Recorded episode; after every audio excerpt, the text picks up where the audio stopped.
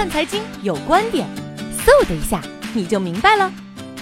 吴庆看宏观的订户朋友们，我今天下午要离开北京，在离京之前，我说几句话和大家分享一下我这几天里看到的宏观。先说一句不算太跑题的题外话，很多年以前，我有一位同事，他特别喜欢吃药，一旦有个头疼脑热，他的第一反应不是去找大夫诊断一下，而是抓起一把药吃了再说。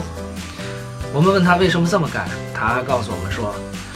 把病灶消灭在摇篮里，吃药来得快，看大夫不赶趟。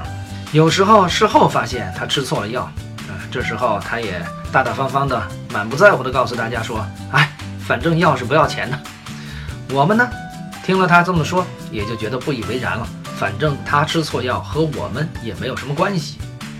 但是有些人、有些机构吃错药，可会伤害我们的利益。话说半年前。上市公司的大股东们开始吃药，证监会们规定，上市公司的大股东不能减持他们的股票。到今年一月八号，也就是这周晚些时候，这纸禁令就到期了。有一些，至少有一些上市公司的大股东期待着停药呢。可是昨天早晨，我们的证监会的新闻发言人忽然宣布，尽管禁令到期，但是大股东们如何减持他们的股票，还得听。证监会后续的政策，事实上，这条这条禁售令就延期了，大股东们还得继续吃药。话说，去年的股灾是证监会惹出的麻烦，股灾之后，政府决定救市，当时手里拿着一副好牌，可是事后被证监会打得稀烂。证监会在过去的半年时间里，也没有好好总结自己的得失，什么地方做得对，什么地方做得错，证监会道理都不明白，可是心情很脆弱。既然心里很脆弱，道理不明白，面对前天股市大跌，证监会心里既着急又不知道该怎么办。证监会的选择和我那位朋友一样，病急乱投医，先吃一把药再说，能够止住股市下跌，那就有效。至于到底为什么？以后再说吧。现在呢，一天半过去了，请容许阿庆在这里充当事后诸葛亮，环顾全球各地的股市，在新年的第一天里全都下跌。对我们来说，百分之五或者百分之七的跌幅已经很大，但对他们来说，百分之三四甚至百分之二的跌幅已经就很大了。所以，全球股市都经历了，就都在第一天里经历了大幅的下跌。那么导致全球股市下跌的因素来自于中国证监会吗？当然不是。中国证监会在国内很厉害，叫内战内行；在国外毫无影响力，叫外战外行。他们怎么能够导致全球股市下跌呢？全球股市下跌另有原因，那就是美联储的货币政策。我们知道，美联储在十二月十七日宣布加息，而且暗示市场，二零一六年将会出现四次加息，每次。加息零点二五个百分点，这事大家都知道。所以美联储宣布这个消息的时候，全球股市波澜不惊。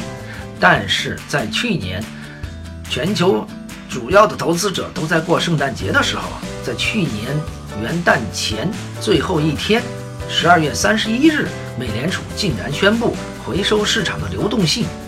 常用货币政策工具，也就是我们常说的逆回购，从市场抽取了四千七百五十亿的流动性。这件事情，大家不仅事先没有预料到，事后有很多机构都没有注意到。可是这个流动性的减的降低，对全球市场影响非常大。刚才我讲了，中国股市在新年第一天下跌，是全球股市下跌的一部分。但是我下面还要讲一个推动中国股市下跌的特殊的因素。从新年的第一天开始，每一位中国公民购买外汇的额度恢复到五万美金，一旦用完了，就得等下一年的第一个交易日。在此之前，已经有不少的中国公民花掉了自己的外汇额度，期待着二零一六年新年的第一个交易日的来临，而他们购买外汇的行动将减少。中国居民手中持有的人民币，那么这些人民币从哪里来？一部分来自于中国居民的存款。对于中国公民的存款来说，影响非常小，因为我们的居民城乡居民存款总额高达几十亿人民币。